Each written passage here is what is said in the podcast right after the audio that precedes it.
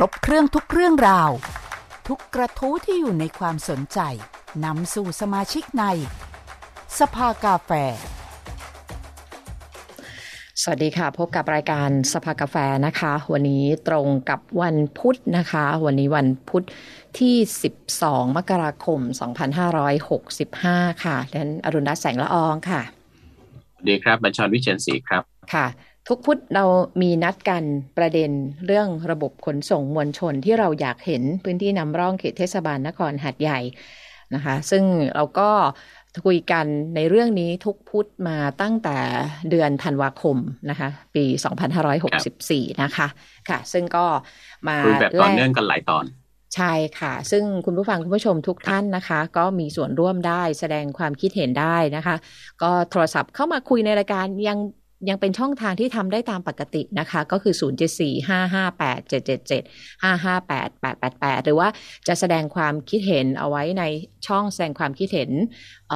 ไลฟ์ทาง Facebook สถานีวิทยุมอหาดใหญ่ได้นะคะ ส่วนถ้าเป็นช่อง YouTube เนี่ย หลายคนก็จะดูย้อนหลัง อาจจะมีความคิดเห็นย้อนหลังด้วย เดี๋ยวเราก็จะรวบรวมประมวลผลให้กับทางโครงการด้วยนะคะค่ะ แล้วก็เราจะคุยกัน ตลอดเดือนธันวาแล้วก็มกราคม แต่ว่าคิดว่าภาคประชาสังคมเนี่ยคงจะต้องคุยกันเรื่องนี้อย่างอย่างสม่ำเสมอ ซึ่งก่อนหน้านี้ก็มีการคุยกันเรื่องเรื่องนี้อยู่แล้วนะคะค่ะครับแต่ต้องคุยกันแบบให้มีพลังที่จะผลักดันให้เกิดความเปลี่ยนแปลงนะก็คือเปลี่ยนแปลงจากฐานคิดของคนที่อยู่ในสังคมด้วย แล้วก็ทำให้เกิดการเปลี่ยนแปลงในนโยบายด้วย ไม่ว่าจะ หาดใหญ่โดยตัวของนครหาดใหญ่เองก็ตามหรือว่าจากรัฐส่วนกลางก็ตาม เพราะว่ามันก็มีหลาย ๆ อย่างที่รัฐที่นครหาดใหญ่เองเนี่ยอาจจะมีกำลังไม่พอที่จะทำได้ด้วยตัวเองค่ะเมื่อวานที่ฉันอ่านในหนังสือพิมพ์เดลินิวส์ฉบับวันนี้นะคะ ในในที่เป็นคอลัมน์โลจิสติกนะคะ ในข่าวระบุ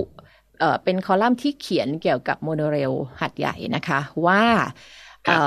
เอกชนเนี่ยสนใจแล้วก็ดูเหมือนตามแผนเนี่ยบอกว่าจะหาผู้ประมูลนะคะ ในปี 2500 ปลายปี 2565 แล้วถ้าน่าจะเริ่มทำจำไม่ได้ละ 2 ปีหลังจากนี้มั้งคะคือจะแล้วก็งบประมาณที่ใช้เนี่ยประมาณ 17,000 ล้านนะคะ เส้นเส้นทางก็คือตั้งแต่แยก คลองหวะมามออไปแยกคอหงเลี้ยวซ้ายเข่าเพชรเกษมไป หนาหอ วงเวียนหอนาฬิกาเสร็จแล้วสถานีรถไฟแล้วก็ข้ามไปที่คิวรตู้ อันนั้นก็ว่าไปตามโครงการนะคะว่าถ้าเป็นไปตามแผนก็นั่นแหละค่ะลองติดตามดูว่าใครจะมีเอกชนเนี้ยมาสนใจโครงการนี้ยังไง แล้วก็แต่ว่าสถานการณ์โควิดเนี่ยไม่รู้จะส่งผลต่องบประมาณ ที่จะรับการจัดสรรหรือเปล่านะคะ โครงการนี้หมื่นเจ็ดพันล้านนะคะค่ะ สำหรับผมพอบอกว่าเอกชนสนใจ ผมก็สนใจเอกชนขึ้นมาทันที ครับว่าเอกชนที่ว่านั้นมองเห็นอะไร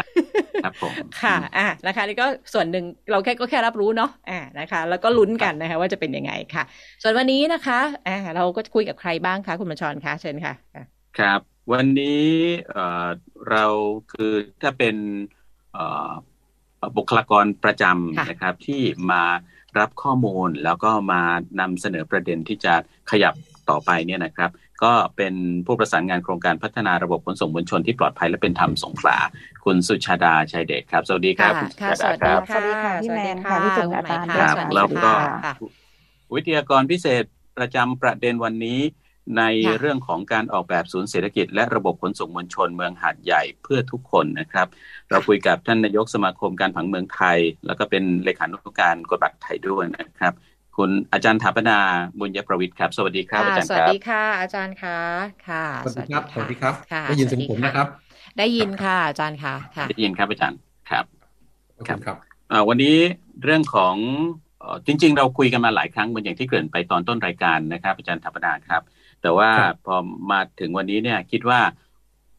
มันน่าจะมีมุมมองที่เนี่ยคนที่มองมองเห็นนะเรื่องของการจันออกแบบเมืองนะครับ เพื่อการเปลี่ยนแปลงไปสู่สิ่งที่ดีกว่าเนี่ยมาช่วยร่วมแลกเปลี่ยนความคิดเห็นต่อเราด้วยนะครับบางคนบอกว่า เอ้ย อาจารย์ถาปนาอยู่ไกลนะจะรู้เรื่องเมืองหัดใหญ่หรือนะครับ อาจารย์รู้จักหัดใหญ่แค่ไหนครับ อาจารย์ถาปนาครับ ผมผมตอนเด็กจบที่มหาวชิราวุธครับ อืม ก็ก็ก็เป็นคนสงขลานี่แหละครับนะครับ ก็เอ่อสัมพันธ์หาดใหญ่ก็ไปเป็นมามาอยู่นะครับ ถึงแม้ว่าไม่ได้มีภารกิจการสอนหรือว่าการทำงานที่นั่นแต่ว่าก็ได้ประสานกับเครือข่ายติดต่อกันอยู่ตลอดเวลาครับนะครับ ก็ก็ตามงานกันอยู่หลายเรื่องหลายราวด้วยกัน ตั้งแต่เรื่องของ งานการพัฒนาเมืองงานผังเมืองรวมนะการพัฒนาระบบขนส่งมวลชน ก็ก็ก็ติดตามงานอยู่พอสมควรครับครับ ครับอาจารย์มองว่าสำหรับหาดใหญ่เนี่ย ที่อาจารย์มองเห็นล่าสุด แล้วก็ที่อาจารย์ติดตามมาอยู่ตลอดนะครับ จริง ๆ เรื่องเวทีสนทนาอะไรที่เกี่ยวกับเมืองหาดใหญ่อาจารย์ทัพนาก็ตามอยู่ตลอดนะครับ อาจารย์อาจารย์มองว่าในแง่ของอการเป็นศูนย์เศรษฐกิจก็ตาม หรือว่าหรือว่าการจัดการเรื่องระบบขนส่งมวลชนของหาดใหญ่ก็ตามเนี่ยมันมีต้นทุนมันมีศักยภาพอยู่ตรงไหนบ้าง แล้วอะไรที่มันยังขาดอยู่ครับครับเอ่อผมผมขอขอเริ่มที่คือคำถามที่ที่คุณบัญชรถามเนี่ยผมคิดว่าเป็นคำถามสำคัญมากนะครับนะครับ แต่ว่าขออนุญาตจะจะมาเริ่มที่ที่ตัวฐานความคิดนิดนึงเพราะว่าเอ่อผมเห็นว่าเป็นเป็นสถานีของมอของหัดใหญ่นะครับ เป็นเป็นฐานแล้วก็สถานีเองก็เป็นเป็นฐานองค์ความรู้ คุณบัญชรเองที่ผมตามตลอดมาคุณบัญชรก็พยายามที่จะใส่องค์ความรู้ต่างๆเนี่ยเข้าไปให้กับทางท่านผู้ฟังนะครับ ได้เห็นภาพว่าเวลาเราวิเคราะห์เรื่องอะไรเนี่ยถ้าเรามีฐานความรู้ เรามีเกณฑ์มาตรฐานเรามีแนวทางที่เป็นภาควิชาการเป็นเป็นเบื้องหลังเนี่ยนะครับ กระบวนการคิดวิเคราะห์เนี่ยมันก็จะเป็นไปอย่างง่ายขึ้น ซึ่งมันก็จะสามารถไปไปจำแนกความคิดของคนใน 2 เรื่องได้ครับ เรื่องแรกสุดเนี่ยถ้าเราไม่มีฐานความรู้เนี่ย มันจะกลายเป็นความต้องการอย่างเดียว แต่ว่ามันไม่ใช่ความจำเป็น อันนี้สำคัญนะครับ เพราะว่าความต้องการเนี่ยมันมันไม่มีที่จำกัด แต่พอไปที่ความจำเป็นเนี่ยมันมันจะมันอาจจะมีจุดที่จะบอกได้ว่าถ้าจำเป็นแค่นี้นะครับ เราก็ใช้มันแค่นี้ เราก็ลงทุนแค่นี้นะครับกลับมาที่คำถามเมื่อกี้ก็คือว่า ผมคิดว่าตัวเมืองหัดใหญ่เองเป็นเป็นเมืองที่ เดี๋ยวจะเล่าให้ฟังตัวตัวลักษณะรูปแบบของเมือง ที่ทางนักผังเมือง และก็คนที่ทำงานออกแบบเมืองมองเห็นเนี่ยนะครับว่าศักยภาพหาดใหญ่เป็นยังไงบ้าง แต่ว่าโดยสุดก็คือว่าตัวกล่องของผังเมืองนะฮะตัวรูปแบบของเมือง รูปทรงของเมืองนี่นะฮะเป็นเมืองที่เอื้อมหน่วยอย่างยิ่งที่จะให้มีการพัฒนาระบบขนส่งมวลชน ไม่ว่าจะเป็นระบบใดก็ตามนะครับ แล้วก็หาดใหญ่มีต้นทุนเรื่องของ ประวัติความเป็นมานะครับ แล้วก็ที่สำคัญก็คือว่าหาดใหญ่เป็นเมืองที่ไม่ใช่เป็นเมืองเดี่ยว เป็นเมืองที่เชื่อมโยงนะทั้งสังคมและเศรษฐกิจกับเมืองต่างๆ และที่สำคัญเเลยหาดใหญ่เป็นนิดนึงนะครับ เลยตัวเมืองไปหน่อยก็จะเป็นท่าอากาศยานหรือสนามบิน ซึ่งเชื่อมโลกได้ เพราะฉะนั้นเนี่ยนะครับแต่ในกระบวนการออกแบบในกระบวนการวางแผนเนี่ยเราคิดว่าหาดใหญ่น่าจะเป็นอาจจะพูดพูดเกินเลยไปนะครับ เราคิดว่า ถ้าสามารถที่จะวางแผนและออกแบบดีๆเนี่ยอาจจะน่าจะเป็นต้นแบบให้กับเมืองให้กับที่ต่างๆได้นะครับ อันนี้โดยโดยศักยภาพของเมืองนะครับผมขอเวลาคุณบัญชรสักสองสามนาทีเล่าให้ฟังว่าตัวมาตรฐานงานออกแบบเมือง แล้วก็การระบบขนส่งมวลชนเนี่ยเราเรามองเรื่องอะไรบ้าง มันมีมีข้อมูลเยอะนะครับ มีมีมาตรฐานเยอะที่กล่าวถึงแต่ว่าผมเอาเอาเท่าที่จำเป็นนะครับ มาเล่าให้กับคุณบัญชรและก็ทุกท่านฟังนะครับ ตัวแรกสุดก็คือตัวมาตรฐานของการใช้ที่ดินเนี่ยนะครับสิ่งที่เราคำนึงถึงก็คือว่าเวลาเรามองที่เมืองเข้าไปเนี่ยเราก็ต้องไปจำแนกลำดับชั้นมันก่อน ว่าตรงไหนเป็นใจกลางเมืองนะฮะตรงไหนเป็นพื้นที่ที่เชื่อมต่อใจกลางเมือง แล้วก็ตรงไหนเป็นพื้นที่ที่หลุดออกมาจากคือคือเป็นเป็นวงรอบ อาจจะเป็นสี่เหลี่ยมก็ได้ เป็นกริดก็ได้หรือเป็นวงกลมก็ได้ นี่ถามว่าทำไมต้องไปจำแนกเนื่องจากว่าเรียนอย่างนี้นะครับ เนื่องจากว่า ถ้าเราจำแนกนะครับลำดับชั้นของเมืองแล้วเนี่ยนะครับ เราจะเห็นความจำเป็นในกระบวนการลงทุนโครงสร้างพื้นฐาน อันนี้ไม่เฉพาะขนส่งมวลชนนะครับ มันจะเป็นเรื่องของการลงทุนโครงสร้างพื้นฐานด้านเศรษฐกิจ โครงสร้างพื้นฐานสารงวโภคที่เกี่ยวเนื่องทั้งหมด แล้วก็รวมทั้งระบบขนส่งมวลชน เนื่องจากว่าพอจำแนกเมืองมาแล้วเนี่ยในทฤษฎีในมาตรฐานของการวางแผนเมืองออกแบบเมืองเนี่ยเขากำหนดระดับความเข้มข้น และความจำเป็นในการใช้โครงสร้างพื้นฐานในแต่ละลำดับชั้นไม่เหมือนกันครับคุณบัญชรไม่เหมือนกันนะไม่เหมือนกันอันนี้อันนี้คือชัดเจนเลยเพราะเพราะถ้าเราถ้าเรารู้ลำดับชั้นแล้วนี่นะครับ เราก็จะเห็นภาพชัดเจน ผมขออนุญาตใช้ภาษาอังกฤษเนื่องจากว่าไม่รู้จะแปลว่าอะไรนะครับภาษาอังกฤษก็คือ the transact เอ่อ transact นะครับ ทางผมคิดว่าทางคุณวรพงศ์นะครับ ที่ประสานผมมาท่านคงทราบดีเพราะว่าตัวทันแสกเนี่ยเป็นตัวที่จำแนกเมืองเป็นชั้นๆ ผมยกตัวอย่างง่ายๆ เพื่อให้ให้ทางคุณบัญชรแล้วก็ทุกท่านเห็นนี่นะครับถ้าหาดใหญ่ถ้าเอาตามรูปแบบเดิมเลยนี่นะครับ เราเรียกว่าเป็นทันแสกที่ 6 คือใจกลางเมืองเลยเนี่ย เราชี้ตรงบริเวณสถานีรถไฟครับอันนั้นคือเรียกว่าเป็นเรียกว่าเป็น urban core เป็น urban core นะครับ แล้วถนนสายหลักที่เชื่อมกับสถานีรถไฟคือถนนธรรมนูญวิถีเนี่ย ถือเป็น main street หลักของหาดใหญ่ อันนี้คือถ้าถ้าเรามองภาพภาพใหญ่ๆ แล้วผมคิดว่าภาพนี้มันคือภาพดั้งเดิมของหาดใหญ่ในอดีตนะครับ อันนี้คือของเดิมๆเลย ทีนี้ถามว่าขอบเขตของตัว urban core อยู่ตรงไหน เราอาจจะบอกได้ว่านะครับ อาจจะบอกได้ว่าตรงบริเวณหน้าสถานีนะครับ แล้วก็มานิพัทธ์อุทิศหนึ่งสองนะครับ แล้วก็จะมีขอบสองฝั่งอยู่นะครับ อาจจะแล้วแต่เราจัดนะครับ อาจจะ urban core เป็น transect หกเนี่ยนะอาจจะอยู่แค่แค่ตรงนิพัทธ์อุทิศหนึ่งสอง อีกฝั่งหนึ่งก็จะมาเป็นอาจจะมาไม่ถึงตรงศรีภูวนารถอีกฝั่งหนึ่งก็อาจจะอยู่แค่ขอบของของเอ่อไม่ถึงเอ่อแถบประชาธิปัตย์ก็ได้สุดแท้แต่นะครับสุดแท้แต่ว่าขอบมันอยู่ตรงไหนส่วนที่สองที่เป็นเรียกว่าเป็นเป็นย่านล้อมรอบ urban core เรียกว่าเป็นย่านพาณิชยกรรมใจกลางเมือง ซึ่งเป็นบริเวณโดยรอบ ซึ่งก็เป็นย่านที่มีความหนาแน่นของพาณิชยกรรม เข้มข้นเช่นเดียวกัน แต่ว่าเป็นพื้นที่โดยรอบ urban core ก็จะเป็นมันจะเจาะต่อยาวมาถึงเพชรเกษมก็ได้ มาตรงบริเวณของถนนมาตรงศูนย์ราชการของเทศบาลของธนาคารชาตินะครับ ยาวไปถึงลาดยินดีก็ได้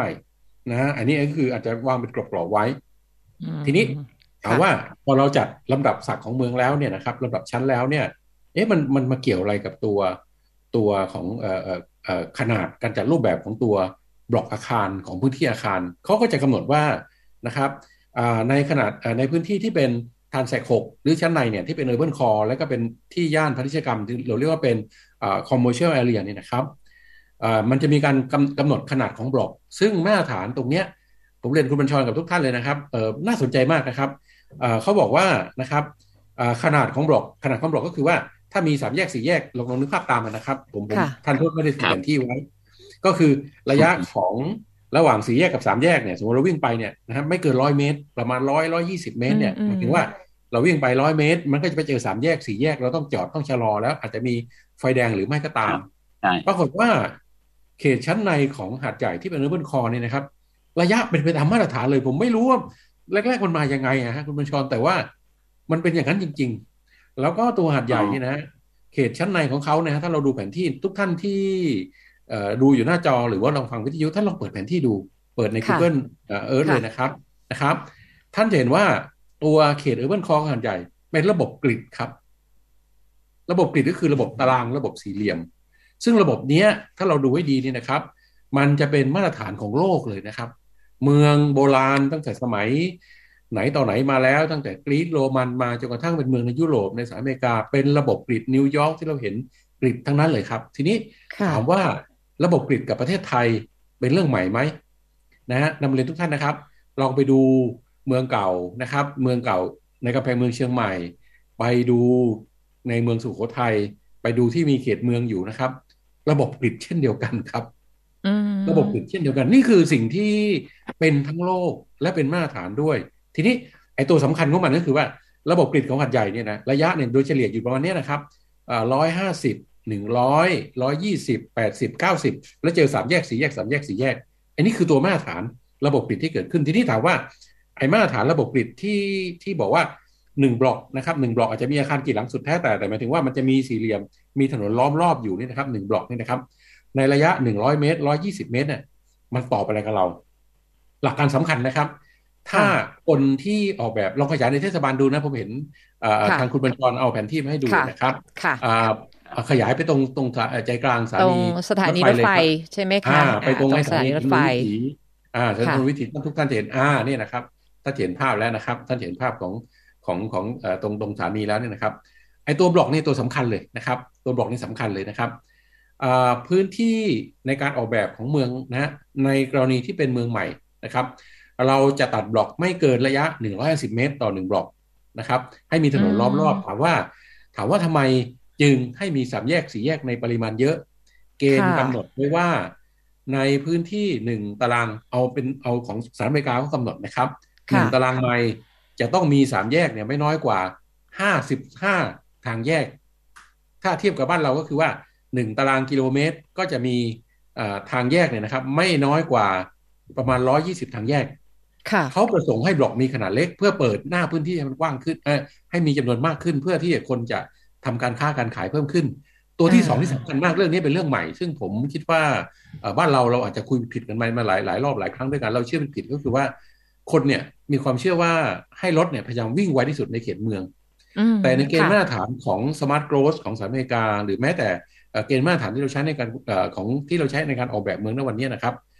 ยิ่งเป็นเขตชั้นในอย่างเช่นเป็น transect ที่หกที่เป็น urban core หรือย่านพาณิชยกรรมนะครับ ตรงไหนที่มีความเข้มข้นเรื่องเศรษฐกิจมาก หนาแน่นมากบล็อกขนาดเล็กมากจำเป็นจะต้องให้รถชะลอความเร็ว หรือบางพื้นที่บริเวณจำเป็นจะต้องลด หรือห้ามรถยนต์เข้าไปด้วยซ้ำแต่อนุญาตให้ระบบขนส่งมวลชนเข้าได้ คือเพราะว่าพออาจารย์พูดนี่เป็นเกณฑ์เลยกำลังจะถามอาจารย์ประเด็นนี้เลยค่ะ เพราะว่าพอบล็อกมันเยอะแล้วแยกมันเยอะเนี่ย กลายเป็นว่ากลายเป็นว่าบางทีมันก็จะกลายเป็นเจอไฟแดงเยอะ อะไรเงี้ยบางคนรู้สึกอ๋อแสดงว่าขยับไปอีกนิดเอาไฟแดงแล้วขยับไปนิดเออเจอไฟแดงแล้วใช่ไหมคะอาจารย์แบบอะไรไฟแดงมันเยอะอะไรขนาดนี้นะคะกลายเป็นพอจุดแยกเยอะกลายเป็นปัญหาคนรู้สึกว่า โอ้โหแบบไม่ไหวแล้ว แต่ว่าก็คือแนวคิดอย่างที่อาจารย์บอกว่ารถต้องใช้ความเร็ว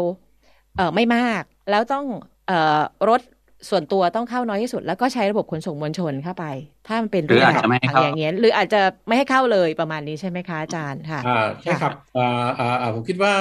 อ่าคุณอนุรัตน์คงจะรู้จักคำว่าถนนการเดิน หรือว่าภาษาอังกฤษเรียกเป็นสตรีทมอลล์ฮะค่ะไม่ต้องไปไกลเราไปสิงคโปร์เราไปญี่ปุ่นเราจะเห็นว่าถนนบางเส้นเขาไม่รถเข้าให้คนเดินอย่างเดียวเลย ขนาดกว้างเหมือนกับถนนทั่วไปแล้วกว้างมากด้วยนะครับ เพราะงั้นเนี่ยนะในเขต urban core เนี่ยก็ต้องเราต้องมี street mall เราต้องมี pedestrian mall เราต้องมีถนนการเดินที่เป็นโถงที่เป็นขนาดพื้นที่ขนาดใหญ่นะครับไอ้ตรงนี้คือข้อกำหนดที่ถามว่าไอ้ขนาดบล็อกที่มีขนาดเล็กสามแยกสี่แยกเยอะเนี่ย เป็นวัตถุประสงค์ที่จะบังคับไม่ให้รถใช้ความเร็ว เพื่อลดอุบัติเหตุ เพื่อเป็นมิตรคนเดินฮะ ออคืออาจารย์ธรรมนากำลังจะบอกว่ากำลังจะบอกว่าเนี่ยผังเมืองนะคะอย่างที่มันเป็น urban core อย่างโซนสถานีรถไฟโรงพยาบาลสายหนึ่งสองสามเนี่ยเขาออกแบบผังเมืองมาให้เหมาะกับการเดินและขนส่งมวลชนที่เหมาะสมอยู่แล้วนะคะ ใช่ไหมคะ ใช่ครับใช่ครับอ๋อค่ะค่ะ คือกำลังจะเล่าคุณอนุรัตน์ว่า เราไม่ทราบว่ามายังไง แต่ว่านะครับ ผู้วางแผนเมืองของหาดใหญ่เนี่ยเขาคิดมาเรียบร้อยแล้วว่า หาดใหญ่ควรจะเป็นเมืองของการเดินและเมืองของขนส่งมวลชน แต่ทีนี้เนี่ยมันจะมีลำดับชั้นอีกนะฮะมันจะมีกระบวนการออกแบบต่ออีกว่า แต่ละตัวเนี่ยพอทำเป็นบล็อกมาแล้วเนี่ยนะฮะต้องกำหนดอะไรบ้าง ผมยกอย่างอันนี้มามาตรงค่ามาตรฐานตัวระบบขนส่งมวลชนจะมีมาตรฐานใหม่ ๆ เกิดขึ้นอย่างเช่นว่านะครับ อย่างเช่นว่านะครับต้องมี walk score เออผมไม่รู้ว่าแปลว่าอะไรแต่เออไม่ไม่คือคือรู้ความหมายแต่ว่าภาษาไทยไม่ทราบแปลยังไงนะขออนุญาตทับศัพท์ว่า walk score มันจะมีสามมันจะมีอยู่สามสี่คำนะครับคำว่า walk walk แปลว่าเดินนะครับนะครับ ทุกท่านครับ walk เดิน score ก็คือคะแนนคะแนนในการเดินอ่าแล้วก็มี bike score ก็คือคะแนนในการปั่น แล้วก็มี transit score ก็คืออ่าอ่าคะแนนของการเข้าถึงความสามารถในการเข้าถึงระบบขนส่งมวลชนนะครับอ่าคะแนนเหล่านี้นะครับ ยิ่งมากยิ่งดีอ่ายกตัวอย่างเช่นว่านะครับ บริเวณนะครับ โดยรอบของเอ่อโดยรอบเอาเป็นด้านหน้าดีกว่านะครับ ด้านหน้าของสถานีรถไฟหัดใหญ่นี้นะครับ ตรงบริเวณทำนุนวิถีแล้วก็ผ่าไปถึงประมาณสายหนึ่งสายสองสายสามนะครับ เราสามารถที่จะเอารถเข็นเด็กเนี่ยนะครับ ไปเข็นนะครับ แล้วก็ล้อหน้านี้ไม่ยกเลยนะครับ ไม่ยกเลยหมายถึงว่า มันจะมีทางลาดทั่วทั้งบริเวณ เทศบาลดีไซน์ทางลาดไม่มีขอบเขตทางก็คือว่าเป็นทางลาดทั้งหมดเลยนะครับ เมื่อไหร่ก็ตามนะครับรถเข็นนี่นะ ยกล้อขึ้นมาวอล์กสกอร์หมดค่าทันทีเลย แต่เมื่อไหร่ก็ตามนะโครงข่ายถนนตรงนี้นะครับรถเนี่ยสามารถเดินวิ่งไปแล้วก็ล้อเนี่ยลื่นหมดเลยหมายถึงว่า เป็นทางเรียบไม่ว่าจะมีทางตัดก็มีทางลาดลงมาแล้วก็ลาดขึ้นไป ไม่มีสเต็ปขั้นต้องยกต้องอะไรอย่างเงี้ยนะคะต่างเดินไม่สะดุดหัวล้มนะครับ เรื่องทางลาดเป็นสิทธิขั้นพื้นฐานของประชาชนที่ควรได้รับจากเมืองแล้วเราอย่าคิดว่า ทางลาดเป็นเรื่องของเด็กและคนชราไม่ใช่นะครับ Universal Design ไม่ใช่ดีไซน์เพื่อเด็กและคนชรา Universal Design ดีไซน์ขึ้นมาเพื่อทุกคนก็เดี๋ยวนี้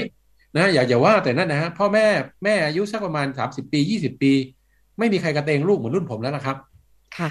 เขาใช้รถเข็นเห็นไหมฮะเราสามารถเข็นได้นี่นี่คือนี่คือมาตรฐานเบื้องต้นที่ที่เมืองต้องให้ เพราะงั้นสิ่งที่พวกผมกำลังทำตอนนี้คือ เราหาเรื่องทุกวิธีที่จะให้ ให้เมืองเนี่ยทำทางลาด คือไม่รู้นะฮะทำคุณทำเพฟทั้งหมดโทษนะทำพื้นผิวให้ดีทั้งหมดเนี่ยอาจจะใช้งบประมาณเยอะแต่ว่าเราบอกว่าเอาละอย่างน้อยคุณต้องมีทางลาด แล้วเวลาอยู่บนบนบนเขตทางทางเดินนี่นะฮะไม่ใช่คุณต้องไปอ้อมเสาไฟฟ้า ไม่ใช่คุณต้องไปอ้อม ป้ายชี้ทางรถ แล้วระบบป้ายชี้ทางผมนำเรียนคุณอนุรัตน์นะครับเมืองไหนก็แล้วแต่ที่มีระบบขนส่งมวลชนหนาแน่น ระบบป้ายชี้ทางไม่มีความจำเป็น ระบบป้ายชี้ทางเป็นโครงสร้างพื้นฐานของรถยนต์ส่วนบุคคล คือมาแล้วไม่รู้ไม่รู้จะไปทางไหนไม่รู้ว่าไปจะไปทางไหนค่ะ แต่ระบบขนส่งมวลชนเขามีเส้นทางมีป้ายจอดชัดเจนนึกออกไหมฮะ เพราะงั้นถ้าเอารถขนส่งมวลชนเข้ามาได้ เราสามารถลื้อป้ายเละเทะที่วางอยู่เกะกะให้คนเดินชนอะไรอย่างนี้นักท่องเที่ยวมาเดินชนอะไรพวกนี้นะครับ ออกได้ทั้งหมดเลย เห็นไหมฮะ อันนี้คือคือสิ่งที่มันเป็นของใหม่ซึ่งผมคิดว่าเรื่องเหล่านี้ มันเป็นระบบของกระบวนการออกแบบเมืองสมัยใหม่ที่เราจำต้องจาเป็นเพราะเวลาผมคุยระบบขนส่งมวลชน ผมจะขอคุยเรื่องนี้ก่อน เอาไว้ชัดก่อนว่านะครับทีนี้ไอ้ค่า walk score bike score transit score เนี่ยมันจะมีค่าบอกเช่นว่า เราบอกว่า urban core ของหาดใหญ่ บริเวณสมมุตินะฮะประมาณสัก 0.25 ตารางกิโลเมตร นับจากหน้าสถานีรถไฟไปที่สายหนึ่งสายสองสายสามอีกฝั่งหนึ่งก็เป็นอีกเส้นหนึ่งอีกฝั่งหนึ่งก็มาถึงสมมุติว่าไปตรงสีภูวนาถก็ได้ สมมติสมมตินะฮะ อาจจะตีลูปขึ้นมาเรียบร้อย walk score ประมาณสักร้อยละแปดสิบคนทั้งโลกที่เขาสนใจเรื่องนี้ เขาก็จะรู้ว่า โอ้ ถ้าผมเอารถเข็นผมไปเดินในโซนเนี้ยนะฮะมันจะเป็นที่ที่ดีที่สุดเลย มันเป็นที่ที่เหมาะกับการเดินมันเป็นที่ที่มีระบบขนส่งมวลชน หนาแน่นมาก มันเป็นพื้นที่แห่งการค้าการขายเป็นย่านเศรษฐกิจ เนี่ยฮะมันเป็นตัวชี้แล้วก็สิ่งที่สำคัญก็คือว่าย่านที่มีวอล์กสกอร์เช่นสักร้อยละเจ็ดสิบแปดสิบเก้าสิบขึ้นไปนี่นะครับ มันจะเป็นย่านซึ่งมูลค่าทรัพย์สินจะสูง ซึ่งอันใหญ่มันสูงอยู่แล้วแหละแต่อย่างน้อยสุดตัวชี้ของมันก็คือว่า มันเป็นจุดเด่นที่เขาจะบอกกับทุกคนบอกว่านะครับ สมมุตินะครับ คุณลงจากรถไฟสมมุติว่าอีกสักสามปีสักสิบเออสักสิบปีข้างหน้ารถความเร็วสูง รถไฟความเร็วสูง เปิดที่หัดใหญ่ขึ้นมานะครับ คุณจะไปพักที่โรงแรมไหนก็แล้วแต่สมมตินะคุณไปที่รีไม่ทราบตรงนี้ยังเปิดหรือเปล่านะนะรีคันสมมตินะฮะคุณไม่ต้องนั่งตุ๊กๆเลยครับ คุณลากกระเป๋ามาเลย คุณลากกระเป๋าแล้วคุณลากกระเป๋าภายในสักสองร้อยเมตรเนี่ยคุณลากกระเป๋าไปที่โรงแรมเพราะเราไปเมืองนอก ผมคิดว่าคุณดูรัตเองคุณบัญชรเองคุณเคยไป เราไม่จำเป็นต้องไปใช้ทานสิทธิ์ประมาณสักสี่ร้อยเมตรห้าร้อยเมตรเนี่ยเราลากกระเป๋าไปเลยครับเดินเนี่ยแป๊บเดียวแล้วก็ไปที่โรงแรมโดยไม่ต้องยกเป็นบางคราวขึ้นสูงไม่จำเป็นนะ ยกข้ามกอดอุ้มบ้างอะไรเราไม่ต้องทำอย่างนั้นเราก็จะเดินลากได้ตลอดเลยนะคะทางลากเนี่ยมันจะช่วยทุกอย่างเลย เราสามารถลากแล้วที่สำคัญนะครับ คนอายุรุ่นผมเนี่ยผมหกสิบแล้วนี่นะครับหกสิบเอ็ดแล้วปีนี้นะครับนะฮะระดับการมองนะฮะระดับการมองของคนเนี่ยจะมีปัญหานิดหนึ่งก็คือไอ้ค่าผมเรียนนะค่ามาตรฐานทางลาดเนี่ยเขาไม่ให้เกินห้ามิลนะคุณประชรครับเพราะถ้าห้ามิลเนี่ยผมสะดุดนะแต่ถ้าผมสะดุดนี่นะครับ ถ้าผมสะดุดเนี่ยผมหัวทิ่มนะแล้วผมเรียนนะฮะนะฮะปริมาณคนผู้สูงวัยนะฮะที่ล้มลงไปหัวทิ่มไม่ว่าจะในห้องน้ำหรือบนถนนนี่นะครับ โอกาสที่จะมีปัญหาเรื่องของการฟื้นตัวของร่างกายจะต่ำมาก แล้วผู้สูงวัยทางด้านนี้สูงมากถ้าเกิดสังเกตเนี่ยจะยกเท้าเอ่อไม่ไม่เหมือนกับวัยรุ่นหนุ่มสาวไม่เหมือนไม่เหมือนการยกเท้าของเขาเนี่ยจะยกได้สูงจากพื้นนิดเดียวเหมือนกับเดินเอ่อเอาเท้าเลียดพื้นไปเรื่อยๆ ใช่ครับ ใช่ครับ ยิ่งอายุมากการยกเท้าก็จะน้อยลง แล้วก็ที่สำคัญคือสายสำคัญคือสายตาคุณบัญชร สายตาจะไม่เนียนเหมือนกับเด็กๆแล้วเพราะงั้นโอกาสที่เขาจะสะดุด โอกาสที่เขาจะลื่น โอกาสที่อะไรต่างๆเนี่ย มันจะเต็มไปหมดเลยเพราะฉะนั้นเนี่ยนะผมคิดว่าพอเราพูดถึงทางลาดเนี่ยมันก็จะเกี่ยวที่นี้ไอ้ทางลาดเนี่ย มันก็จะไปเกี่ยวกับตรงป้ายรถเมย์ด้วย มันจะบังคับอีกว่า บริเวณป้ายรถเมย์ต้องเข้มข้นเรื่องทางลาด แล้วต้องออกแบบทั้งทางลาดแล้วก็ระบบการลื่น ระบบระบบจับคือระบบจับ แล้วก็ต้องมีที่นั่งด้วย มันจะมีโครงสร้างพื้นพอพอเราพูดถึงขนส่งมวลชน หลายคนอาจจะมองว่า เออไปหารถมาสินะฮะเออไปหาเออเออแทรมมาไปหาอะไรต่างมาดีหมดครับเอามาเลย แต่ว่ามันมีโครงสร้างพื้นฐานตรงบริเวณป้ายรถเมย์เยอะมากที่เป็นโครงสร้างพื้นฐานซึ่งต้องซึ่งซึ่งซึ่งซึ่งซึ่งต้องมีเลย ซึ่งต้องมีเลยนะครับ ต้องมีเลยนะคนอายุอย่างรุ่นผมเนี่ยนะครับ ผมเดินนะครับ คุณประชรครับ ตามมาตรฐานนะฮะร้อยเมตรต้องมีที่ผมนั่งนะ ที่ผมไม่ต้องจ่ายตังค์นะอ๋อ ครับต้องมีที่ผมนั่งนะ ทุกร้อยเมตรต้องมีที่พักไม่นั่ง ต้องมีที่พักแล้วก็ครับที่พักไอ้บางคนบอกว่าก็ร้านกาแฟสิว่าผมไม่มีตังค์อะอืมอืมแต่ผมเป็นประชาชนผมก็สามารถที่จะอยู่ในพื้นที่ Public Space โทษนะฮะ พื้นที่ริมทางได้ ผมต้องมีที่นั่ง แล้วก็ถึงจุดถ้าพอพอถึงมีที่นั่ง ผมต้องมีที่จับให้นั่ง เพราะบางคนเนี่ย อยู่ๆจะไปนั่งเลยหัวทิ่มคุณอนุรักษ์ใช่ใช่ค่ะต้องมีที่จับมันต้องมีราวจับ อ่าพอนั่งตรงบริเวณนั่งแล้วก็ลุกไม่ขึ้นด้วยค่ะอาจารย์เพราะอายุมากแล้วใช่ใช่มันเจ็บเข่าใช่แล้วก็ค่ะ เวลาลุกเลยแล้วที่นั่งสำคัญนะครับ ที่นั่งถ้าเป็นคนเด็กๆอยู่นี่นะจะเป็นที่นั่งหัวโล้น แต่ถ้าที่นั่งของคนหกสิบปี ท่านต้องมีที่จับและมีหลังให้เขาพิงครับ มีบาร์อืมอืมสำคัญนะ อันนี้อันนี้คืออมคือคือเรื่องที่ประเภทคิดไปคิดมาแล้วเนี่ยมันเกี่ยวกันทั้งหมดเลยเพราะงั้นเพราะฉะนั้นเอ่อหลายคนพูดถึงเมืองของผู้สูงวัย พูดถึงเอ่อพูดถึงโครงสร้างพื้นฐานอะไรต่างๆผมคิดว่าเรื่องเหล่านี้นะครับ เวลาทำขึ้นมาจริงๆเนี่ย มันเข้าไปสู่กระบวนการออกแบบเนี่ย มันต้องมีทั้งหมดเลยนี่คือสิ่งที่เป็นมาตรฐานซึ่ง อย่าเรียกว่าเป็นสิทธิ์ของประชาชนทุกคนมันมากไป แต่ผมคิดว่าเมืองสามารถทำให้ได้ ทุกคนควรครับจะได้รับสิ่งเหล่านี้ มันเป็นมาตรฐานที่ต้องมีครับนะครับ ทีนี้เอ่อไอตัวมาตรฐานอื่นอย่างเช่นว่าเอ่อ walk score bike score transit score เนี่ยนะครับตอนนี้เลือกตั้งนายกไปแล้วไม่เป็นไรนะครับ แต่ว่าผมฝากคุณบัญชรคุณอุวัฒน์ไว้นะครับค่ะฝากคุณค่ะกฤษดาด้วยบอกว่าเอาล่ะท่านเข้ามาแล้วไม่เป็นไรนะฮะ ถ้ายังไม่มีนโยบายท่านช่วยใส่ด้วยได้ไหมว่า urban core นี่นะครับwalk score ไม่น้อยกว่าร้อยละแปดสิบในหาดใหญ่อืม bike score ไม่น้อยกว่าเท่าไหร่ transit score ก็คือว่าความสามารถในการเดินถึงป้ายรถเมล์ของคนเนี่ยสูงหมายถึงอะไรครับอ่าตัว walk score bike score นับจากระยะทางก็ได้ หรือนับจากเวลาก็ได้คุณอรุณรัตน์อย่างเช่นว่า ผมอยู่ตรงไหนก็แล้วแต่ในเขตเทศบาลเมืองหาดใหญ่นะครับ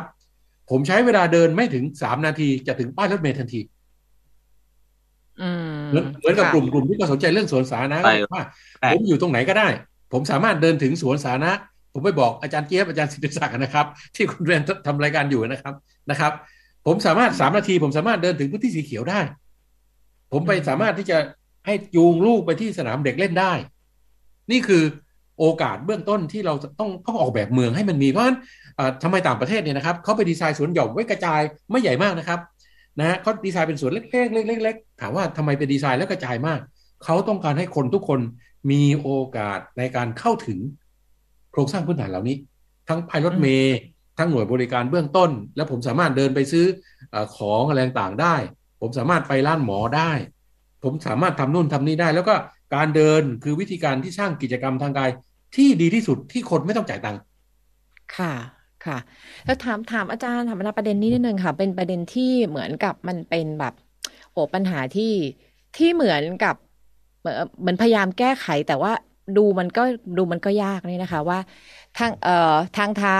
ก็คือเอาไว้สำหรับเดิน แต่ว่าถ้าเราเห็นเนี่ยเมืองหาดใหญ่ก็มีนะคะ มันเป็นพื้นที่ที่ที่มีประชาชนส่วนหนึ่งเนี่ยเขาใช้เป็นพื้นที่อะอย่างเช่น พวกขายของ ใช่ไหมคะ รถเข็นแผงลอย ซึ่งก็ต้องยอมรับว่าคนจำนวนไม่น้อยที่เขาไม่มีกำลังที่จะไปจ่ายค่าเช่า แพงๆ เพื่อจะขายของเพื่อทำมาหากินได้ ก็เลยใช้พื้นที่ทางเท้า ซึ่งซึ่งค่าเช่าเนี่ยไม่ได้มีการจ่ายเป็นกิจจลักษณะเนาะอาจจะมีแบบคุยกับไปอยู่หน้าร้านใครก็จ่ายค่าน้ำค่าไฟไปทีเนี้ยไอเออร์เบิร์นทินทายที่ว่าเนี่ยคนเหล่านี้ยังอยู่ที่เดิมได้ไหมคะ แต่เราเดินได้ด้วย แล้วก็อนุญาตเป็นพื้นที่แบบผ่อนผันให้เขาขายของได้ด้วย เพื่อไปลด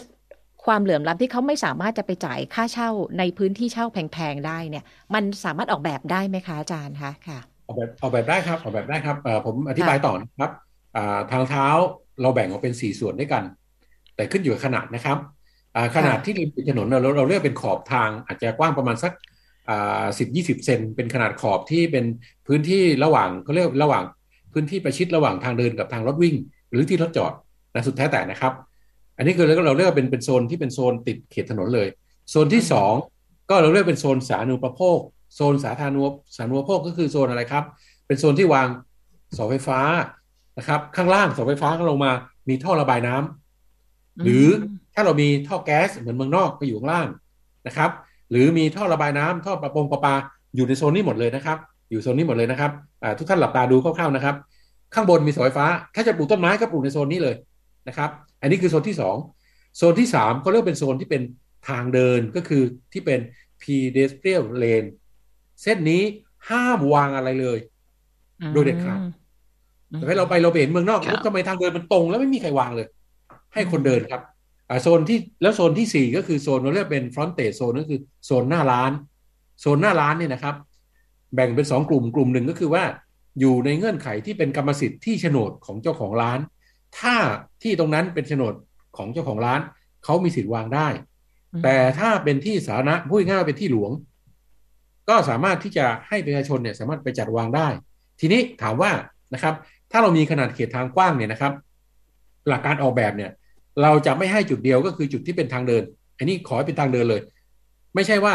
ร้านไปวางเต็มหมดแล้วคนไปเดินบนถนนอันนี้ไม่ถูกละนะครับ ต้องมีให้คนเดิน แต่ว่าถามว่าร้านอยู่ตรงไหนนะครับ ถ้าเป็นแผงลอย หนึ่งก็คือแผงลอยอยู่หน้าร้าน ในกรณีเจ้าของร้านอนุญาตและเป็นที่ของเขาสองก็คือว่าให้มาวางอยู่ในโซนสองก็คือโซนที่เป็นสาธารณูปโภค มันมีที่ว่างอยู่มันมีม้านั่ง มันมีแนวต้นไม้อันตรงนี้สามารถมาแซม แต่ว่าต้องออกแบบนะ ไม่ใช่ว่ามาวางระเกะระกะทีนี้ผมเล่าให้ฟังนะครับในเมื่อคุณอนุรัตน์คุยเรื่องตรงนี้ผมไปทำที่เราไปให้ทีมไปออกแบบที่เยาวราชทุกท่านคงทราบดีว่าเยาวราชเนี่ยมันเป็นย่านที่เข้มข้นเรื่อง street food มาก นะครับ street food แบ่งเป็นกี่แบ่งเป็นกี่อย่างเล่าเล่ากันหนุกๆนะครับเล่าหนุกๆนะครับเอาตายแล้วเวลาเหลือนิดเดียวครับ street food นะครับ แบบแรกหนึ่งก็คือขายในขายในห้องของตัวเองเลยนะของขายผัดในตัวในในในในห้องแถวตัวเอง แบบที่สองนี่นะครับอ่าเอานะครับ เอาไอ้ที่ผักที่แรงต่างเนี่ย มาวางหน้าร้านล้ำพื้นที่ทางเท้าเข้ามานะครับนะครับ แบบที่สามนะครับเอามาวางตรงโซนสองที่ว่าเมื่อกี้คือ ร้านก็มีอยู่ด้วย แล้วก็มาวางตรงทางเท้า แล้วก็เว้นตรงกลางเนี่ยให้คนเดินนะครับ ทีนี้มันจะแบ่งไอ้ตรงนี้อันนี้กลุ่มนะฮะไอ้กลุ่มนี้จำแนกเป็นสองกลุ่มย่อยก็คือหนึ่งก็คือว่าเจ้าของร้านตรงนั้นมาทำเองสองก็คือให้คนข้างนอกเนี่ยมาทำนะครับ แล้วก็แบ่งย่อยเป็นสองกลุ่มย่อยก็คือว่านะครับ เป็นกลุ่มที่ขายสินค้าทั่วไป ขายเครื่องตกแต่งขายเอ่อนู่นนี่ไอ้อะไรเอ่อเอ่อแฟชั่นแฟชั่นสุดแท้แต่นาฬิกานาฬิกาปลอมสุดแท้แต่ แต่ตัวนี้สำคัญก็คือขายอาหารนะครับ ขายอาหารเนี่ยมีปัญหาคุณนรัตน์เขาว่า เพราะอาหารเนี่ยมันมีระบบผัดนะครับ มันมีระบบการอะไรการปรุง แล้วถ้ามีโต๊ะให้คนนั่งทานนี่นะครับ มันมีระบบจัดเก็บ มันมีระบบน้ำทิ้งน้ำเสียมีระบบสุขาพิบาล ถ้าคุณรัตถามผมว่าคนเหล่านี้มันทำได้แค่ไหนยังไงนะครับ ในกรณีที่เป็นร้านอาหารซึ่งมีโต๊ะให้นั่งทานอาหาร และมีการ ผลิตอาหารหรือทำอาหารนี่นะครับ ต้องออกแบบให้มีระบบการจัดการสุขายบานอาหารที่ถูกต้อง อืมีระบบถังขยะ ไม่ใช่อยู่ๆนะเออคุณผัดผัดผัดเสร็จนะลองนึกภาพออกนะทำผัดไทยผัดเรียบร้อยเลยนะครับพอจะเปลี่ยนจานใหม่เอาน้ำปุ๊บ แล้วเอาเอาไอ้กระทะเทไปไหนครับ เทข้างๆเลยค่ะเอาเทข้างโต๊ะที่เรานั่งรออยู่นี่แหละอ่าแล้วเสร็จแล้วเทศบาลก็ไม่นั่งปวดหัวนะครับ แล้วไอ้ท่อระบายน้ำเนี่ยนะเขาออกแบบไว้เพื่อให้เป็นน้ำฝนลง นะครับเขาไม่ได้ออกแบบระบบดักไว้ ผมคิดว่าคุณคุณประชรคนเพิ่งออกกันนะครับ คุณรัตน์นึกออกระบบดักไขมันก็คือ มันมีความมันของไอ้มันมันเป็นระบบของครัวครับแต่ว่าร้านอีกตัวปุ๊บมันมีปัญหาเพราะเนี่ยพวกนี้คือมันต้องออกแบบใหม่ทั้งหมดเลย อันนี้ผมผมเรียนนะนี่นอกเรื่องไปแล้วนะครับ แต่เล่าให้ฟังว่ามันออกแบบได้ แต่ว่าตัวสำคัญที่อยากเน้นในคุณรัตน์ก็คือว่า เมื่อกี้ตอนแรก ๆ สุดที่เราเข้าในเวทีมานี่นะครับเราพูดถึงตัวศูนย์เศรษฐกิจนะครับพื้นที่นะครับการออกแบบศูนย์เศรษฐกิจ จะต้องมีการศึกษาและประมาณการอาจารย์เทียบทำได้นะครับเรื่องนี้นะครับเรียนตรงๆเลยนะประมาณการจำนวนคนเข้ามาใช้พื้นที่นะครับ ในกรณีที่สมมุติว่านะครับในพื้นที่เอายกตัวอย่างเลยนะ เอาเป็นว่า urban core บริเวณหน้าสายรถไฟเนี่ยสายหนึ่งสายสองสามแล้วก็มีในพื้นที่ประมาณเนี้ยสักสองศูนย์จุดสองห้าตารางกิโลเมตรเนี่ยนะครับ เราวิเคราะห์แล้วสมมุติว่ามีคนอยู่อาศัยอยู่เนี่ยประมาณห้าพันคน แต่หนึ่งวันเนี่ยจะมีคนเข้ามาใช้ประมาณวันละหนึ่งหมื่นคน นะหนึ่งหมื่นคนนะฮะแล้วคนหนึ่งหมื่นคนนี่นะปรากฏว่าคนที่จะมาใช้นี่นะฮะประมาณห้าพันคนจะใช้เวลาอยู่ประมาณสักไม่น้อยกว่าสี่ชั่วโมง คนที่ใช้เวลาอยู่ประมาณสี่ชั่วโมง คนเหล่านี้มีความจำเป็นต้องทานอาหารเที่ยง อืมพอต้องต้องไปต้องทำอาหารเที่ยงปุ๊บหน้าที่เทศบาลหรือดีไซเนอร์ทำไงครับ เทศบาลจะให้ให้นโยบายกับออกผู้ออกแบบเลยบอกว่า คุณต้องจัดพื้นที่ให้มีหน่วยการผลิตอาหาร เพียงพอกับคนห้าพันคน บวกกับคนที่อยู่อาศัย ซึ่งไม่อยากทำอาหารเอง อีกประมาณหนึ่งพันคน เพราะงั้นคุณต้องจัดการพื้นที่คุณต้องจัดการสเปซถ้าเป็นสหรัฐอเมริกาเขาจะเขียนไว้เลยบอกว่า ในทั้งหมดสมมุติว่าบริเวณหนึ่งศูนย์จุดสองห้าตารางกิโลเมตรเนี่ยนะครับ มีทั้งหมด20บล็อกด้วยกันนะฮะเขาแบ่งเป็น20บล็อกนะครับ20บล็อกเขาจะบังคับในผังเมืองเลยบอกว่าใน20บล็อกเนี้ยคุณต้องมีร้านอาหารไม่น้อยกว่ากี่พันตารางฟุต หรือกี่หมื่นตารางฟุต และต้องกระจายอยู่ตามถนนเส้นต่างๆ ให้พอเพียง ผมนำเรียนนะครับ ร้านอาหารนะครับคนที่ไปซื้อของที่อะไรต่างๆนี่นะครับ มันมีนิดมันมีความจะเป็นคนต้องกินต้องใช้ มันเลยเกิดร้าน แต่พอไม่มีร้านขึ้นมา ร้านเขาไปขายอย่างอื่น แต่คนจะเป็นต้องใช้ มันก็เป็นช่องทางที่ให้คนหาเลขของเราเนี่ย เข้าไปขาย อืมอ่ามันมีร้านอาหารที่เป็นปกติอยู่แล้ว ค่ะหาเลขแผงลอยขายไม่ได้หรอกครับ เพราะมันมีร้านที่ออกแบบไว้เรียบร้อยแล้ว แต่ปัจจุบันปรากฏว่าร้านที่มันมีอยู่ ไม่เพียงพอหรือว่าไม่มีความหลากหลายเพียงพอ ตรงกับความต้องการอย่างเช่นว่า คนห้าพันคนหกพันคนเนี่ยนะครับ เขาต้องการกินข้าวแกงอะคุณนุรัตอ่าค่ะ แต่ปรากฏว่าในบล็อกตรงเนี้ยมันมีร้านข้าวแกงอยู่สองร้าน ที่เหลือมันกลายเป็นแมคโดนัลด์เป็นซิซซ์เล่อร์ผมถามว่าไอ้คนตัวเล็กตัวน้อยไปกินแมคโดนัลด์ได้เลยครับก็กินได้เดือนละครั้งค่ะกินได้เดือนละครั้งอะไรเงี้ยนะคะอ๋ออ่าใช่ เพราะงั้นเพราะงั้นมันก็เป็นช่องทางให้หาบเร่เนี่ยไปขายไปขายของประเภทเนี้ยไอ้ตรงเนี้ยถ้าโทษเนี่ยไม่อย่าไปโทษหาบเร่เขานะ โทษการออกแบบเมืองว่าคุณไม่ได้เคยคิดว่าเขามีความจำเป็นอะไรบ้าง แล้วคุณต้องใส่เข้าไปในระบบเมืองว่ามันต้องมีสิ่งเหล่านี้อยู่ตรงนั้นนะครับเพราะว่าคนกินอาหารนี่นะลงมาจากสำนักงานลงมาจากต่างๆมันเห็นปุ๊บมันก็ซื้อเลยอะคือพูดง่ายว่าก่อนไปขึ้นรถเมย์กลับบ้านอะไรต่างๆ ถ้ามีตลาดใกล้ก็ไปลงมาจากสำนักงานปุ๊บก็ไปซื้อของก่อนแล้วก็ยิ้วกระเตงกระเตงแล้วก็ไปขึ้นรถกลับบ้าน อันนี้คือพฤติกรรมคนเหมือนกันทั้งโลกเลยครับ เดี๋ยวคะถามอาจารย์ธรรมนามีเมืองไหนในไทยบ้างไหมคะ ที่เขาเขาสนใจเรื่องเนี้ยค่ะ score walk score เนี่ย transit score หรือแม้แต่ bike score เนี่ย และเป็นเมืองที่เขาได้คะแนนในบางส่วนนี่ค่อนข้างถือว่าภาพรวมค่อนข้างดีที่ไหนมีบ้างไหมคะอาจารย์คะค่ะที่ทำแล้วยังไม่มีฮะแต่ว่าอยู่ระหว่างทำนี้ทำที่เทศบาลนครสวรรค์ที่ผมทำอยู่ตอนนี้นะครับ แล้วก็กำลังเตรียมทำที่เทศบาลตำบลกะรนอะพอดีเราทำตัวกะรน wellness sandbox ที่กะรนนะครับ ต้องการทำเป็นย่านสุขภาพเป็นย่านทั้งย่านเลยเราปรับตั้งแต่ตัวอาคารเป็นอาคารเขียว อาคารประหยัดพลังงาน แล้วก็มาปรับตัวทางเดิน ปรับระบบการเดินทางทั้งหมดแล้วก็เราให้เทศบาลตอนนี้กำลังเจรจากับทางเจ้าพนักงานจราจร ว่าถนนบางเส้นเราจะขอลดความเร็วรถยนต์ห้ามไม่ได้คุณอนุรัตแต่ว่าขอลดความเร็วลงมาให้ต่ำที่สุดเรียกว่าคลานเลยแหละครับ เอาให้คนเดินปลอดภัยที่สุดนะครับ คือชนก็ไม่เจ็บแบบพูดง่าย นะครับซึ่งเราต้องทำแล้วก็ครับก็คือเอื้อเฟื้อให้ให้เกิดการเดินที่ที่สะดวกมีประสิทธิภาพและปลอดภัยให้มากที่สุด ใช่ครับใช่ครับซึ่งซึ่งเรื่องนี้ผมคิดว่าทางทางทางอาจารย์เจี๊ยบหรือแม้แต่คุณวรพงศ์คงเคยคุย ผมเข้าใจผมเคยฟังแล้วแหละว่า คนเดินเนี่ย มีโอกาสซื้อของมากกว่าคนขับรถอันนี้อันนี้ผมไม่ไม่ใช่ใช่ใช่ใช่ครับ แล้วก็ร้านเล็กร้านน้อยอะคนเดินมีโอกาสเจอมากกว่านะคะ ร้านที่แบบไปแอบอยู่ในซอกในซอยเนี่ยคุณขับรถปลื้ดผ่านปลื้ดผ่านอะคุณไม่มีโอกาสเห็นแล้วก็แล้วก็คือถ้าเกิดคนลงมาเดินบนถนนจริง ๆ เนี่ย มันจะลดปัญหาที่ทะเลาะกันทุกวันนี้คืออย่าจอดบังหน้าร้าน ไปได้เลยใช่เพราะว่าต่อให้จอดบังหน้าร้านก็ไม่มีปัญหา เพราะคนเดินมาถึงร้านคุณได้อยู่แล้ว เพราะเขาเดินกันเยอะไงค่ะ ค่ะอ้าวทีนี้ถามคุณสุชาดาค่ะ มีความคิดเห็นอย่างไรบ้างแต่เรื่องให้สกอร์นี่น่าสนใจนะ เพราะว่าจริงถ้าใหม่เนี่ยใหม่สนใจเรื่องจุดจอดค่ะพี่จุ๋มเพราะว่าจริงๆเมื่อวานเนี่ยเพิ่งเพิ่งทำเรื่องจุดจอดในหัดใหญ่ดูข้อมูลว่าจุดจอดรอรถโดยสารสาธารณะในพื้นที่หัดใหญ่เป็นยังไงบ้างเมื่อกี้ฟังอาจารย์ว่า เราควรเดินแค่สามนาทีแล้วมันเจอจุดจอดหรือว่าจุดรอรถใช่ไหมคะแต่ว่าเมื่อวานเนี่ยเจอว่าบางช่วงเนี่ยจะไม่มีจุดจอดรถเลย สิบนาทีก็ไม่เจอหัดใหญ่ไม่เจอใช่ค่ะสิบนาทีค่ะ คือมันมันห่างไปมากว่าห่างไปเหมือนอย่างอย่างใหม่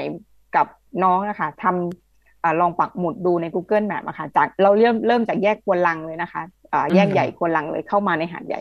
จุดแรกที่มีสถานแอร์มีจุดจอดก็คือหน้าโลตัสหาดใหญ่ในแล้วมามีอีกทีนึงก็คือหน้าอำเภอเลยจุดจอดนะคะคือมันห่างมากนั่นคือระดับกิโลค่ะ ซึ่งมันมันน่าจะเกินเกินอยู่แล้ว แล้วก็พอมาดูจากแยกคอหงไปหน้าเส้นสวนสาธารณะเนี่ยค่ะ อันนี้เนี่ยไม่มีเลยเส้นขาออกไปทางสงขลาก็คือไม่มีจุดจอดรถโดยสารสาธารณะเลย แต่ว่ามันจะมีทางจุดเข้าอ่าทางขาเข้ามาเมืองเนี่ยเออยังพอมีบ้างตรงหน้าค่ายตรงหน้าสวนสาธารณะแต่ว่าขาออกเนี่ยคือ เราก็จะว่ามันไม่มีจุดจุดจอดรถเลย ซึ่งอันนี้ก็เห็นว่าเฮ้ยจริง ๆ มันมันน่าจะ ทำเรื่องจุดจอดให้เห็นชัดมากขึ้น แล้วก็จุดจอดสภาพของจุดจอดแต่ละที่เรื่องที่นั่งอะไรพวกนี้ค่ะ อย่างที่อาจารย์บอกว่า ควรมีทางลาดเนาะมีที่นั่งที่สบายมีอ่าอะไรนะเหล็กกันฝนได้นะคะ อันนี้คือเราเจอเวลาฝนตกแล้วแบบว่าเปียกทุกด้านอะไรเงี้ยออกแบบอะไรที่อะไรอยู่เจอว่ามันมันทั้งไม่มีมีไม่เพียงพอนะคะ แล้วก็สภาพจริง ๆ ก็เออมัน กันแดดกันฝนได้ไม่จริงอะไรเงี้ย แล้วก็ตัวเก้าอี้นั่งอะไรเงี้ย ก็จะค่อนข้างที่จะนอนหมับไม่สบาย ซึ่งพอผู้อาจารย์พูดเนี่ยเออว่าประเด็นนี้เนี่ยคิดว่าตัวเองก็มาถูกทางเนาะได้ทำเรื่องจุดจอดด้วยลองลองเสิร์ชหาข้อมูลจุดจอดในในตัวหัดใหญ่เองว่าจุดจอดมันเป็นยังไงบ้าง แล้วก็มาปักหมุดกันดูว่ามันระยะทางมันห่างเท่าไหร่ซึ่งอันเนี้ยก็ยังรู้สึกว่าเมื่อวานยังคุยกับน้องเลยค่ะว่าเออจุดจอดเนี้ยมันมันมีมาตรฐานไหมว่าจากจุด จุดนี้ถึงจุดเนี้ยมันควรมีระยะทางกี่กิโลอะไรพวกนี้ค่ะ ซึ่งอันเนี้ยอาจจะต้องดูข้อมูลว่าเฮ้ยจริง ๆ บ้านเรามันควรจะมีระยะห่างของจุดจอดเท่าไหร่ แล้วก็จริง ๆ มีพอมานั่งดูอะค่ะ เดินใน Google Map Street View กันก็คือเห็นว่าเฮ้ยมันมีหน้าหลายจุดมากที่มันควรจะสร้างเพิ่ม อันนี้คือปักหมุดกันได้เพิ่มค่อนข้างเยอะเลยค่ะ ว่ามันควรจะสร้างเพิ่มอย่างเช่น แยกสนามบินนอกเนี่ยที่คนจากสตูลมาลงรถตู้แล้วรอรถสองแถวไป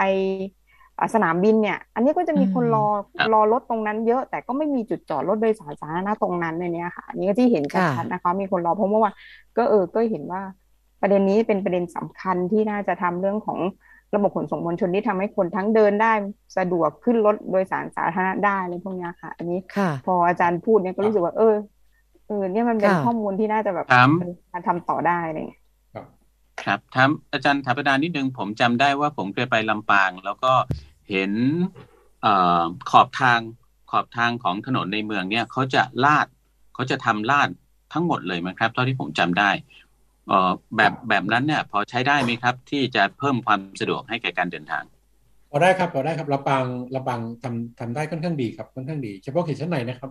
นะครับทำทำทำครับใช่ครับผมผมต่อผมต่อซึ่งซึ่งนิดเดียวนะครับนิดเดียวครับเชิญค รับระยะของการวางป้ายก็คือระยะที่เกินความสามารถในการเดินถึงนะครับ ระยะมาตรฐานอยู่ที่ 400 เมตร400เมตรอ่าอยู่ที่ประมาณประมาณนะประมาณประมาณ แต่ว่ามันจะมีข้อกำหนดเช่นว่า ถ้านะครับมีความจำเป็นที่ระหว่าง 400 เมตร มีนะครับ โหนดที่รวมจำนวนคนอยู่ปริมาณมากเช่นโรงพยาบาลนะครับ ศูนย์การค้า หรือร้านขนาดใหญ่ หรืออะไรก็แล้วแต่ที่คนไปรวมกันเยอะคนเดินทางเยอะนี่นะครับ สามารถที่จะซอยระยะไม่ถึง 400 เมตร ลงมาเหลือ 100 200 300 ก็ได้นะครับ แต่ว่าระยะป้ายรถที่ดีที่สุดในเขต urban core กับที่เป็นเราเรียกว่าเป็นพาณิชยกรรมเนี่ยนะครับ ไม่ควรมากกว่า 400 เมตร อันนี้คือตัวแรกนะครับตัวที่สองเนี่ยเป็นเหมือนกันทั้งโลกเลยนะครับ เป็นจากการสำรวจเลยก็คือว่า คนที่จะมาใช้ระบบขนส่งมวลชนนะครับ ความพึงพอใจของเขานะฮะ สูงสุดก็คือรอรถไม่เกินสามนาที โอ้โหอาจารย์คะมันมันไม่ไม่ไม่มีอยู่จริงค่ะ ในที่นี่ดิฉันแต่ว่าผมเรียนผมเรียนอย่างเร็วสุดคือไม่ถึงนาทีถ้าไปคือคือปริมาณเยอะสุดคือสามสามแล้วนะครับถ้าเลยสามไปนะครับ ไปห้านาทีจะหายไปครึ่งหนึ่งอืมโอ้พอพอไปถึงประมาณเกือบเกือบสิบนาทีนี่นะครับ จะเอาเฉพาะคนที่ประเภทต้องเดินทางด้วยรถอย่างเดียวต้องลอยได้ คือไม่มีโหมดเดินทางอื่นค่ะทีนี้ลักษณะแบบนี้นะครับ มันเป็นลักษณะให้แบ่งเป็นสองสองกลุ่มก็คือว่ากลุ่มคนที่มีความจำเป็นต้องใช้ระบบขนส่งมวลชนอยู่แล้วอันนี้เขาจะรอค่ะ อ่าใช่กลุ่มคนที่มีทางเลือกอื่นค่ะทางเลือกเช่นว่า คุณนุรัตน์เนี่ย มีรถแล้วก็มีป้ายอยู่ข้างหน้า แต่คุณนุรัตน์นึกนั่งมองแล้ว เอ๊ะ มันจะมาไหมรถเนี่ยมาหรือเปล่ามันจะมาแล้วไม่มาขับรถดีกว่าไอ้อย่างเงี้ยมันจะเป็นทางเลือก นะครับ ซึ่งบ้านเรามันจะมีปัญหาเพราะนะหนึ่งก็คือว่า ป้ายอยู่ระยะที่เดินถึงนะครับ อยู่ใกล้สองก็คือว่า ไปที่ป้ายแล้ว ถ้าไม่รู้จะมาเมื่อไหร่ หรือเกินห้านาที หรือไปที่สิบผมก็ไม่ไปฮะ แล้วตัวที่สามนะ ค่ารถเมย์ผมฝากคุณสุชาดาด้วย คือไอ้ทุกอย่างได้หมดนะแต่ว่าค่าตั๋วมันมันแพงอะอืมแล้วตัวตัวต่อมาอีกนะครับ โครงข่ายขนส่งมวลชนไม่ตอบสนอง ก็คือว่าระหว่างจุดอ่าอ่าตรงนี้โทษนะฮะเราใช้คำศัพท์ของของกลุ่มของวิศวกรขนส่งเขาทำกันเราเรียกเป็น OD OD O ก็คือ original D ก็คือ destination ก็คือว่าจากจุดเริ่มต้นไปจุดปลายทางมันไม่ตรงกันอย่างเช่นว่านะครับ คนส่วนใหญ่นะครับ ต้องการเดินทางจาก A ไปหา B จากกไปหาขอเนี่ย ไปแบบเนี้ยร้อยละสามสิบแต่ระบบขนส่งมวลชนไปออกแบบให้จากกเนี่ยนะฮะ ไปหางอ หรือไปหาอะไรไม่รู้ ซึ่งคนส่วนใหญ่ไม่ไปแล้วรถไม่ผ่านมันมีความสัมพันธ์หมดเลย มันมีความสัมพันธ์หมดเลยนะครับเอ่อผมเห็นใกล้หมดเวลาผมขอเล่าตรงนี้นิดหนึ่งผมผมจากชี้ให้เห็นประเด็น ผมผมขออนุญาตคุณรุรัตน์นิดนึงนะครับนิดเดียวนะครับอ่าเวลาเราออกแบบระบบขนส่งมวลชนขนาดใหญ่นี่นะฮะอยากให้ดูปัจจัยในกระบวนการวางแผนโดยภาพใหญ่ก่อนนะครับ ตัวเมืองหัดใหญ่นี้นะครับ โครงข่ายซึ่งเป็นโครงข่ายป้อนคนเราเรียกเป็นเป็น regional access นี่นะครับ เข้ามาในเมืองนี่นะ มันจะมาตั้งแต่เส้นทางถนนมาจากพัทลุง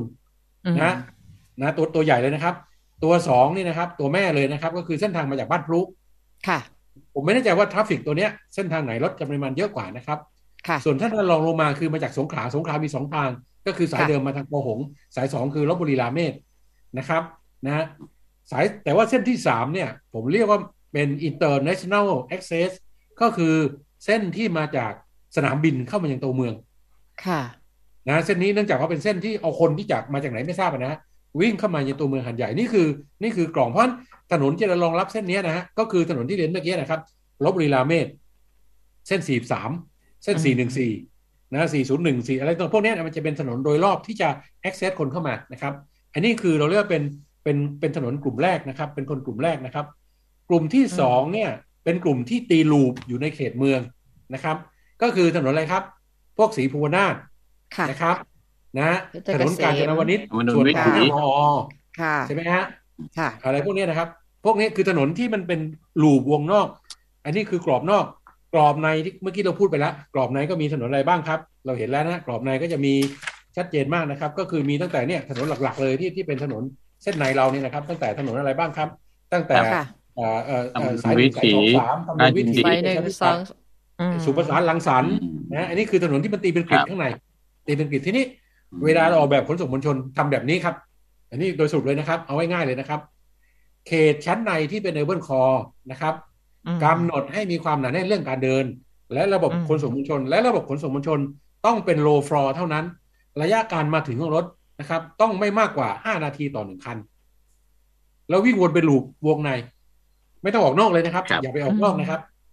วิ่งเป็น loop เลยนะครับจะวิ่งกี่เส้นสุดแท้แต่นะวิ่งเป็น loopถ้าได้วันเวได้จะดีนะครับ วิ่งเป็นลูปเลยสักหนึ่งเส้นสองเส้น อยู่ที่การออกแบบ อันนี้คือลูปแรกนะครับลูปที่สองที่จะเชื่อมโยงรถจากเส้นนอกเข้ามานี่นะครับ เรามีสถานีขนส่ง ผมไม่รู้แต่นี้ปิดหรือยังครับ นะ อยู่ฝั่งฝั่งฝั่งยังฝั่งยังอยู่ค่ะ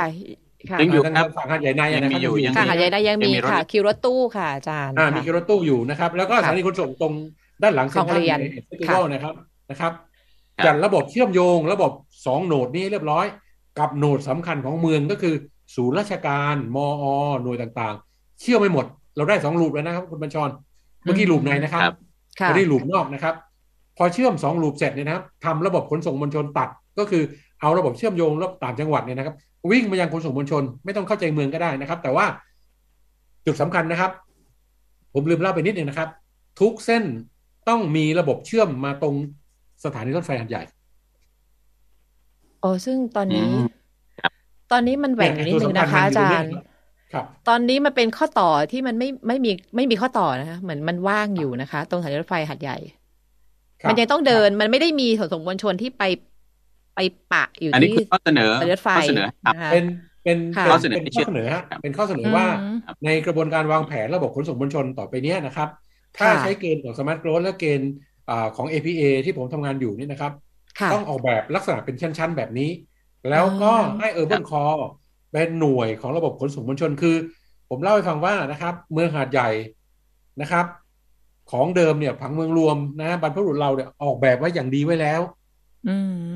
มีสถานีขนส่งใจกลาง มี urban core มีระบบปิดอยู่แล้วนะครับ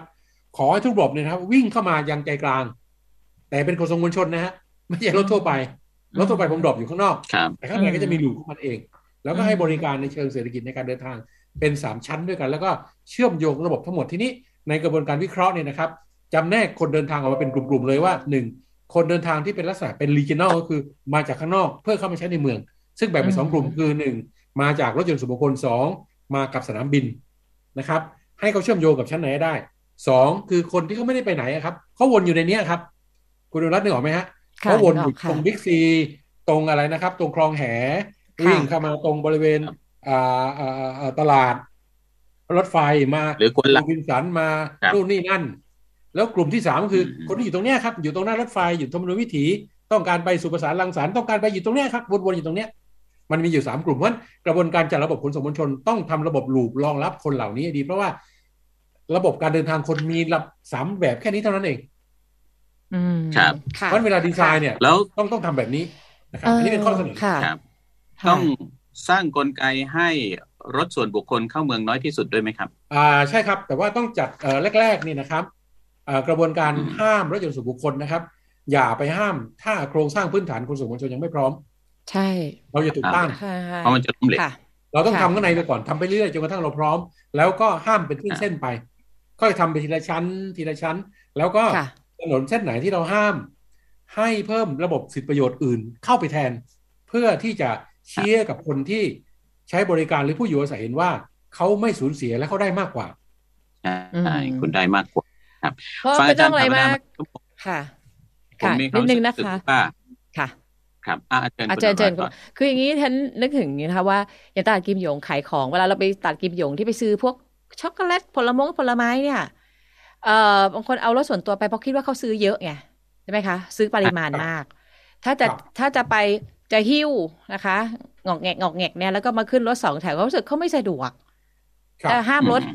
ไม่ให้รถยนต์ไม่ให้รถส่วนตัวเข้าเลยมันเป็นไม่ได้ แล้วก็อย่างที่อาจารย์ธรรมนาบอกก็คือว่าต้องมีระบบขนส่งมวลชนที่มีประสิทธิภาพก่อนมันถึงจะแล้วค่อยไปสเต็ปเรื่องเอา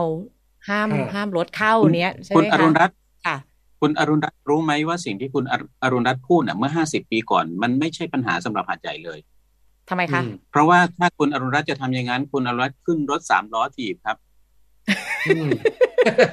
จริงๆนะจริงๆนะสมัยนั้นเนี่ยคืออ๋อมีสามล้อถีบใช่ครับ ก็คือลงลงรถไฟที่สถานีรถไฟนะคุณจะไปหน้าหอ คุณไปสามล้อถีบคุณกิมหยงคุณจะไปหน้าหอ ซึ่งแต่ก่อนนะหน้าหอนาฬิกาเป็น เป็นมันอะไรนะศูนย์รวมรถนะครับ เป็นเป็นศูนย์รวมรถ เนี่ยมันมันไม่ใช่มีปัญหานะเพียงแต่ว่าพอเมื่อเปลี่ยนที่ทางอาจารย์ธรรมนาบอกมาเนี่ย ผมว่า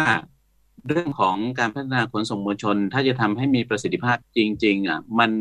ไม่สามารถทำแค่เพียงพัฒนาเรื่องขนส่งมวลชนอย่างเดียวได้ ค่ะ มันต้องปรับปรับตัว การจัดการของเมืองนะฮะอะไรที่เป็นส่วนที่อยู่กับที่เป็นส่วนเคลื่อนไหวในเมืองเนี่ยไม่ว่าจะคนหรือว่าเป็นวัตถุอะไรก็ตาม มันต้องปรับให้สอดคล้องกับการพัฒนาเพื่อสอดรับการเป็นเมืองใหม่ที่มีระบบขนส่งมวลชนที่มีคุณภาพจริง ๆ แต่ว่าก็ไม่เห็นว่าจะต้องใช้เงินมากเลยนะเท่าเท่าที่อาจารย์บอกนะครับ ผมไม่เยอะสังเกตเห็นได้ชัดเจนว่าคุณบัญชรกำลังจะบอกว่าหนึ่งหมื่นเจ็ดพันล้านหนึ่งหมื่นเจ็ดพันล้านนั้นน่ะที่จะเอากับเรื่องนั้นมาทำเรื่องนี้จะประหยัดกว่าใช่ไหมคุณจะพูดอย่างนั้นใช่ไหมคะคุณรอดฉันให้พูดประโยคนี้ใช่ไหมคะที่คุณพูดประโยคนี้เป็นมาผมไม่ได้ตั้งอ้าวเหรอคะเอาละค่ะโอ้ยแต่แล้ววันนี้เวลาหมดแล้วหนึ่งชั่วโมงผ่านไปอย่างรวดเร็วมากนะคะนะคะค่ะเอ่อถ้างั้นคือผมคิดว่า มันอาจจะมีอีกหลาย ๆ มิตินะครับ ที่อาจจะต้องขอขอมุมมองของอาจารย์ถัปนามามาช่วยเติม แล้วก็การพูดคุยวันนี้คิดว่าถ้าเกิดเราสามารถเอาไปทำเป็นอินโฟกราฟิกได้นะครับว่า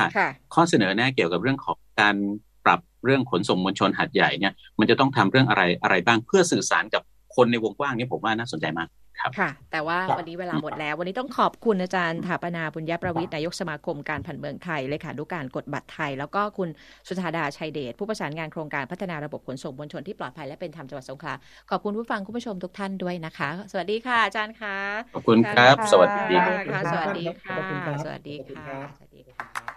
ครบเครื่องทุกเรื่องราว ทุกกระทู้ที่อยู่ในความสนใจนำสู่สมาชิกใน สภากาแฟ